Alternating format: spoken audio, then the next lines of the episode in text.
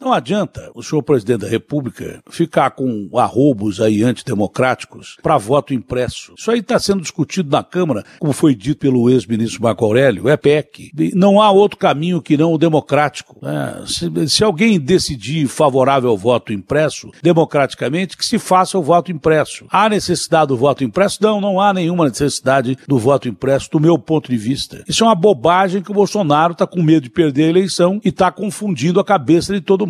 Talvez até para desviar mesmo a apuração da CPI. Então, bundão é o Jair. Medo e delírio em Brasília. É uma canalice que vocês fazem. Olá, bem-vindos ao Medo e Delírio em Brasília com as últimas notícias dessa bad trip escrota em que a gente se meteu. Bom dia, boa tarde, boa noite. Por enquanto. Eu sou o Cristiano Botafogo e o Medo e Delírio em Brasília, medo e delírio em Brasília.wordpress.com é escrito por Pedro Daltro. Esse é o episódio dia 945. Ah, é? Foda-se. Fica no rabo, gente. Ó, oh, como o cara é grosso. Bora passar raiva? Bora. Bora! Bora! Bora! Bolsonaro versus Barroso. Bom, ontem o episódio foi gigante. Aí hoje, se tudo não der errado. Vai dar errado. Deve ser um pouquinho mais curto, mas vamos lá. Começamos com o Igor Guielou na Folha no dia 3. A essa altura do campeonato é ocioso dizer quantos Rubicões já foram cruzados por Jair Bolsonaro. Só um idiota para fazer isso aí. Mas talvez seja importante notar que a tomada da Roma institucional que ele ataca ainda está longe de se concretizar. A resposta dada pelo TSE, em coordenação com a ala mais ativa do STF, é antes de tudo um raro momento em que o judiciário deixou o mundo das notas de repúdio e buscou a assertividade ante as hordas antidemocráticas comandadas pelo presidente. Pois é, um raríssimo momento. Agora é torcer para que não seja tarde demais e que deem alguma coisa, né? Alguns vão acusar ativismo judicial, mas é o que sobra quando outras instâncias de controle não funcionam. Confesso, Aras, que foi um amor à primeira vista. Se Deus quiser, segunda-feira, teremos o segundo homem na linha hierárquica do Brasil, eleito aqui no Nordeste pela Câmara dos Deputados, o deputado Arthur Lira. O Brasil é o país aparelhado. Muito bem, Constantino. Está certo. Há riscos evidentes. Ao buscar pendurar no pescoço de Bolsonaro com propriedade legal a pecha que ele carrega sem vergonha alguma, os togados podem acabar por legitimar o discurso de perseguição pelo sistema, que ainda cola na base bolsonarista. Puta que pariu! Daí para a confusão que o presidente arma para a eleição do ano que vem se materializar, talvez com ataques às sessões eleitorais por parte de apoiadores, é um pulo. I'm urging my supporters to go into the polls and watch very carefully. I am urging them to do it.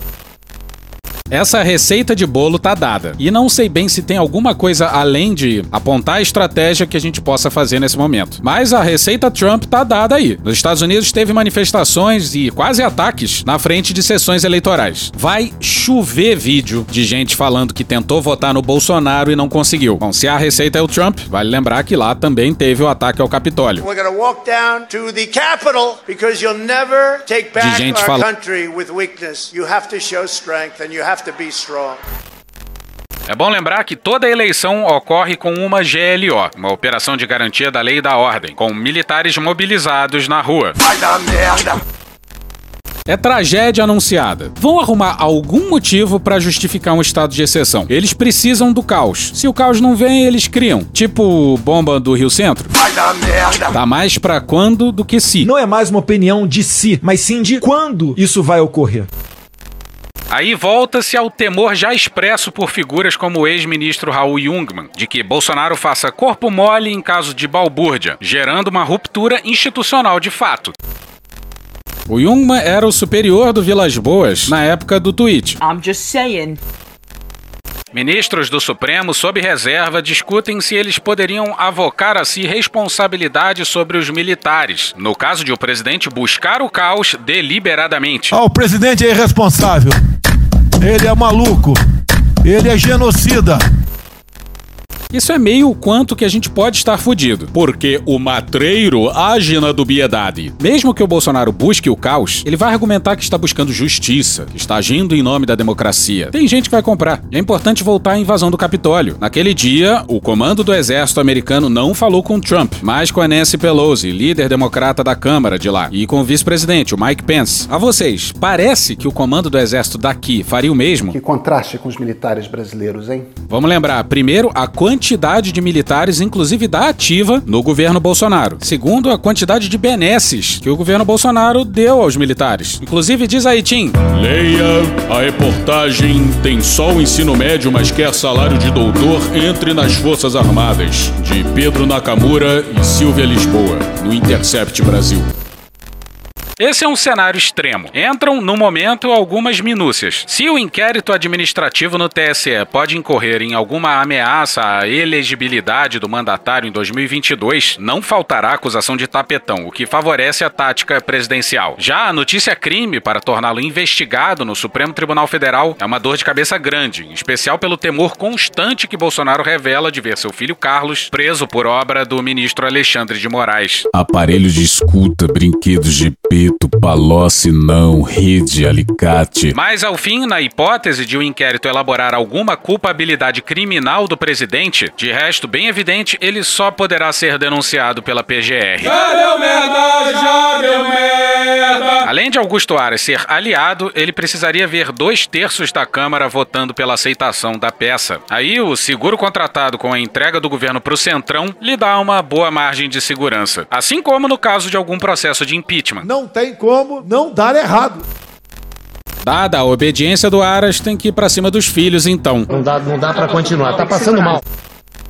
Naturalmente, isso tudo depende da dinâmica esperada por Ciro Nogueira na Casa Civil funcionar. O Bolsonaro tem muita restrição porque é um fascista. E ela parece ter o prazo de validade das rubricas do orçamento de 2021. Nesse interregno, Bolsonaro segue com sua ofensiva, dobrando a aposta na radicalização a cada dia. O último recado, repito, o último recado. Embora tenha pateticamente tentado circunscrever sua briga a Luiz Roberto Barroso. O que eu falo não é um ataque ao TSE ou ao Supremo Tribunal Federal. É uma luta direta com uma pessoa apenas. Ministro Luiz Barroso. Aham, Cláudia, senta lá. Como se as cortes superiores não se unissem em torno até de desafetos na hora em que são desafiadas. Chama a atenção de líderes partidários ouvidos pela reportagem o caminho escolhido por Bolsonaro, considerado sem volta. Os remédios políticos no parlamento são conhecidos e são todos amargos, alguns fatais. Para um deles, a impressão é de que o presidente busca ser punido, caçado, impedido, apenas para botar em marcha seu plano de melar o pleito de 2022 de forma acelerada. No meu entender, houve fraude. Eu tenho provas materiais disso. Nós temos é, comprovado. E eu digo mais: não temos prova, já bem claro. Eu tenho provas.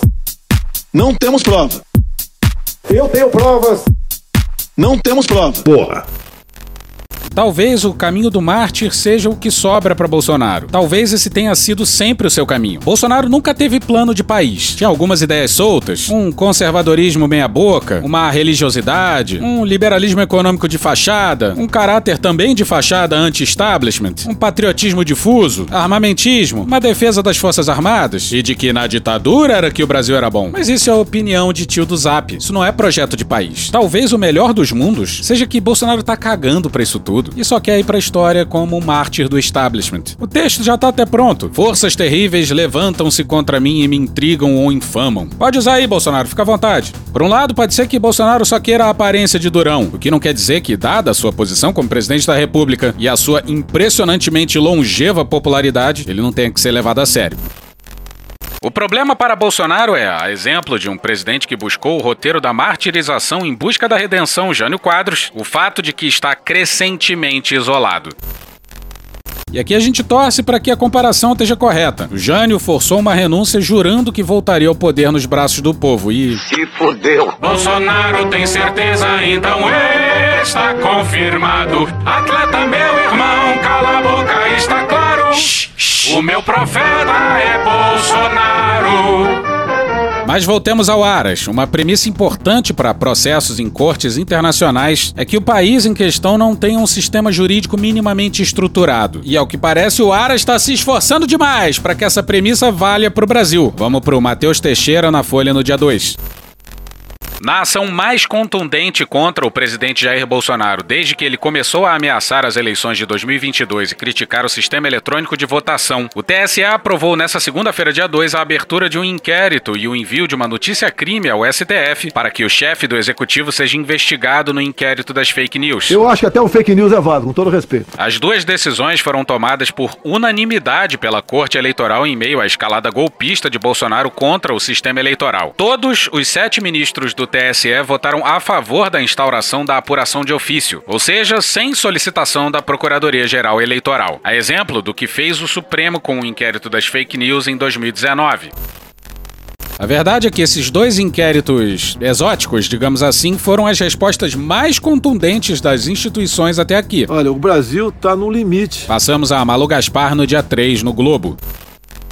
A forte reação do TSE à ofensiva de Jair Bolsonaro contra as urnas eletrônicas, com a abertura de um inquérito para apurar abuso de autoridade e a inclusão do presidente no inquérito das fake news, não precisaria ter acontecido se o Ministério Público tivesse uma liderança que de fato cumprisse suas funções. Cria vergonha, cara, vai trabalhar. Já fazia duas semanas que o Procurador-Geral da República, Augusto Aras, tinha sobre sua mesa uma representação contra Bolsonaro por crime eleitoral assinada por seis subprocuradores da República. Caralho! O pedido para que Aras verificasse a possibilidade de processar o presidente por abuso de autoridade no próprio TSE foi assinado em 13 de julho e recebeu a adesão de 36 subprocuradores, dos 74 que compõem a instância mais alta do Ministério Público Federal. Olha só! Desde então, o mandatário da nação já fez uma live de duas horas repleta de vídeos antigos com informações falsas sobre as eleições, uma motociata e mais dois discursos colocando em dúvida a confiabilidade do processo eleitoral. Um distribuído em forma de vídeo no WhatsApp e o outro no Palácio do Planalto, para uma plateia repleta de autoridades. E Aras nem piscou. Sobre essa, o Augusto Aras, se aparecer uma terceira vaga, eu espero que ninguém ali desapareça, né? Are you threatening me? Mas o Augusto Aras entra fortemente na terceira vaga. A primeira impressão foi a melhor possível dele e ele tá tendo uma atuação, no meu entender, excepcional. O que será que ele quis dizer, hein? O Aras continua obediente mesmo com a próxima nomeação no STF, só num cada vez mais distante segundo mandato. Bolsonaro já o indicou a recondução na PGR. Ele incendiou sua biografia de tal forma que agora não tem mais passo atrás. Ele tem que fazer de tudo para Bolsonaro ficar mais tempo no poder e cumprir a sua promessa.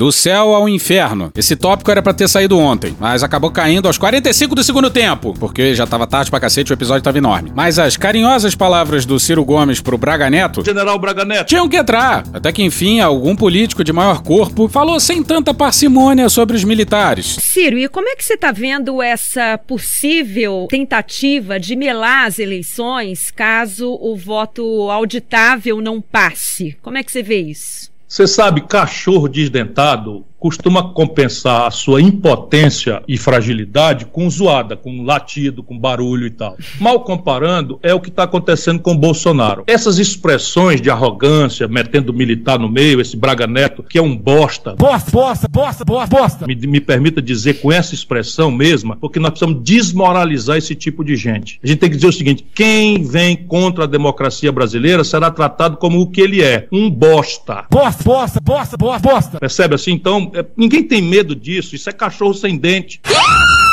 Mas nós vamos ter que dizer isso com toda clareza. Então, general Braga Neto, se meta a enfrentar a democracia brasileira, se meta a proibir o nosso povo de mandar no seu próprio nariz, se meta a impedir as nossas eleições, você vai ver a lição que você vai tomar. Pois é, finalmente alguém peitando com um pouquinho mais de ênfase. Mas nós estamos no Brasil. Eu não estou suportando mais. E esse tópico versa sobre um passeio do céu ao inferno.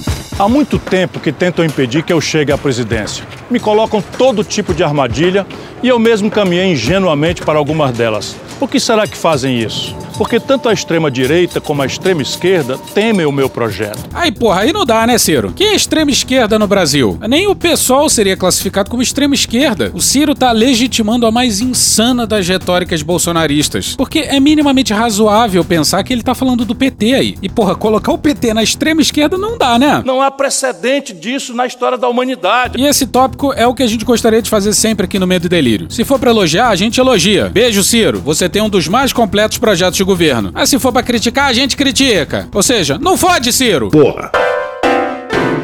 Sim, ela voltou. A CPI. E o Pedro? Como é que tá o Pedro? Cristiano, eu não aguento mais CPI. Puta que pariu. O reverendo, que já foi do exército, protagonizou o depoimento mais constrangedor da CPI. E olha que isso é muito difícil de fazer. Bom dia a todos. É, irmão, bom dia ao caralho, parceiro. Inicialmente quero cumprimentar o presidente. Bom dia. Presidente da Comissão Parlamentar de Inquérito. Me desculpa aí, tá certo? O excelentíssimo senhor Omar José Abdel Aziz. O vice-presidente, o excelentíssimo senhor senador Rodolfo Rodrigues. Rodolfo Rodrigues. Você tá falando sério? Ladroagem! Cumprimentar o relator, o excelentíssimo senador Renan Calheiros. Capricha, Renan. Vai, capricha, capricha. Em nome dos quais eu cumprimento todas as senadoras, bem como a sociedade brasileira Anda logo! que nos assiste nesse momento, por meio dos eficientes meios televisivos e de radiodifusão. Deixa eu falar uma coisa, você tem quantos anos, menino? O presidente, o reverendo Hamilton Gomes de Paula, um religioso, estabeleceu várias parcerias com entidades nacionais e internacionais de caráter não governamental. O reverendo é natural de Brasília, onde sempre morou, e por isso conhece muita gente da capital brasileira, os nascituros e do entorno. Bem como cidadãos que vêm eventualmente residir na cidade ou a trabalho. O reverendo é o embaixador mundial da paz, título concedido pela UPF, Universal Peace Federation. Mas Olha que legal. Presidente, uma questão de ordem. Quem é o reverendo? Caralho! Ah, porque ele está se referindo na terceira pessoa. Eu não estava entendendo, desculpe. É, não, é, ele tá se referindo Na terceira pessoa. na terceira pessoa a ele próprio. Puta que pariu, Marquinho. Bom, mas basicamente o reverendo que vive cercado de Malditos milicos. jurou que não conhecia ninguém da saúde e ainda assim mandou um e-mail pro ministério solicitando uma reunião para vender vacina. Vacina essa que jamais poderia ser oferecida por atravessador. Sugeriu um horário no mesmo dia, não teve resposta desse e-mail, mas assim mesmo apareceu no Ministério da Saúde e se reuniu com o Elcio O terrível homem do broche de caveira. e companhia. Caralho, o maluco é brabo. E esse reverendo tem que fazer parte do meu programa no SBT. Nós vamos escolher nada mais, nada menos do que o maior brasileiro de todos os tempos. Olha, até pra eu marcar reunião com o governo dá trabalho. Você acha que se eu aparecer lá agora vou me receber? Claro que não. Então, com certeza, ele é um dos maiores brasileiros de todos os tempos. Bom, o espanto era geral, até os bolsonaristas estavam constrangidos. E olha que isso é raro. E veja só o quão pilantra é o reverendo. Esse é o Humberto Costa. Veja, eu, eu tive a impressão aqui, reverendo, com todo respeito, quando Vossa Senhoria chegou e começou a falar e fez a sua exposição, que Vossa Excelência, Vossa Senhoria, estava completamente inocente nisso aí, que foi usado e tal. Mas a gente vai vendo que tem muita coisa aqui que não se explica. Sinceramente, eu sei que esse governo é bagunçado. Eu sei que esse governo é o, é um, é o antigoverno, é um desgoverno. Mas alguém pegar um telefone ou um e-mail e ao meio-dia fazer uma ligação ou mandar um e-mail para a SVS no meio de uma pandemia é uma das principais secretarias e é recebido poucas horas depois. Muito bom, muito bom. E ainda levou um time. Esse é o boldo bom. Ele não foi sozinho, não. Ele levou uma turma para ir para essa reunião. Tem alguma coisa que está faltando. O senhor está protegendo alguém. Well, this is serious. O senhor está protegendo alguém que foi alguém que lhe apresentou ao Ministério da Saúde para o senhor fazer essa intermediação. Estou dizendo isso com todo respeito, não estou não tô querendo aqui lhe agredir, mas é fato. Vossa Senhoria está protegendo alguém que fez essa articulação, esse contato. Mas eu queria, até para ilustrar, o que é que realmente Vossa Senhoria representa. A, a Senar, ela tem nos seus documentos os brasões das forças de paz da ONU. E foi droga, hein? Da Ordem dos Cavaleiros de Malta. Produtos à base da maconha. Da Missão de Relações Internacionais da ONU. Deixa com a cara magoada. Da Missão Diplomática de Relações Internacionais dos Estados Unidos. Caralho! Mas calma que fica pior. O senhor conhece o Aldebaran? Senhor, Aldebaran, por quê? O senhor conhece o Aldebaran? Esse Aldebaran von Hollenben? Grande abraço para Paula Tejano de Manaus. São o senhor acha que ele é uma pessoa mentalmente sadia, sã? O senhor conhece? O senhor conhece? Nós, assim, conhecer para estar conversando, não. Nós. O senhor sabia que ele reivindica? Ele reivindica que ele é o Superman brasileiro? Vocês são de sacanagem! Superman ficou fraco, o pinguim jogou criptonita. Que ele recebeu, depois que o Superman ficou tetraplégico, o ator, que ele recebeu os poderes de voar e que ele deveria estar nos filmes do Superman. Parece brincadeira, meu pessoal que está nos assistindo. Isso parece, uma, parece até uma piada, mas não é não. Esse senhor Luiz, Aldebaran Luiz von Hollenbein... O doutor Cu Cabeludo participando pelas redes sociais. Ele é tão sério, né?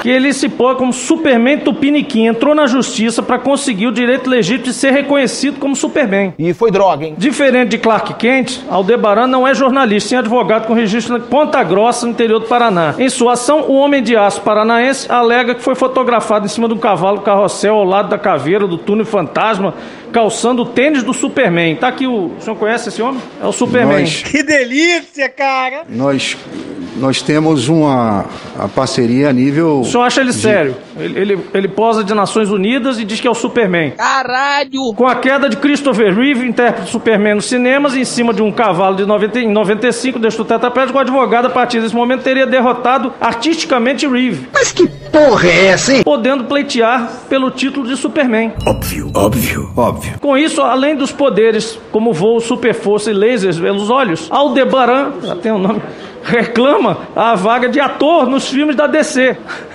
Rindo, presidente. É brincadeira. Seja como herói ou Só como vilão. sorrindo, Ele senador. aceita um papel de vilão. Parece até que um helicóptero pousou em cima da tua cara. Pois é, mas esse pessoal aí foi recebido pela cúpula do Ministério da Saúde em plena pandemia. Enquanto isso, a Pfizer tava assim. Vai responder, não, puta! E o reverendo disse que ganha dinheiro como pastor. Eu sou um cara de negócios. Eu, fa eu faço dinheiro, eu faço. Ele vive rodando as igrejas, mas não é lá muito íntimo da Bíblia. Só pra não ter um nenhum tipo de excesso Ah, por parte Vossa do Excelência, presidente. ah, senhor reverendo, o senhor conhece o Salmo 101, versículo 7? Salmo 101. Versículo 7. Precisa. Eu vou, li- eu vou ler aqui para o senhor. Por favor. Por favor, porque como pastor, o senhor conhece bem a Bíblia. O Salmo 101, versículo 7 diz: Quem pratica fraude não habitará no meu santuário. O mentiroso não permanecerá na minha presença. Esse é o Salmo 101, versículo 7. Vossa Excelência acaba de responder uma coisa para o senador dizendo que não fez e agora está refazendo. O senhor disse aqui que se arrepende, mas o arrependimento, quando a gente se arrepende, é para a gente não praticar a fraude, para a gente não praticar a mentira. O arrependimento, não basta você se arrepender e continuar praticando. E o senhor está praticando isso aqui. Por favor, pastor, colabore. E se tem uma coisa que o pastor não fez foi colaborar. Ah, e a ONG do reverendo, a Senar, receberia uma Atenção. doação dinheiro da Davat caso o negócio fosse fechado. Mas o reverendo jura que não se discutiu o valor. Porra. E que fez tudo isso na base do humanitarianismo. Ah, tá de sacanagem, né? O que seria comissão se transforma em doação. Filha da.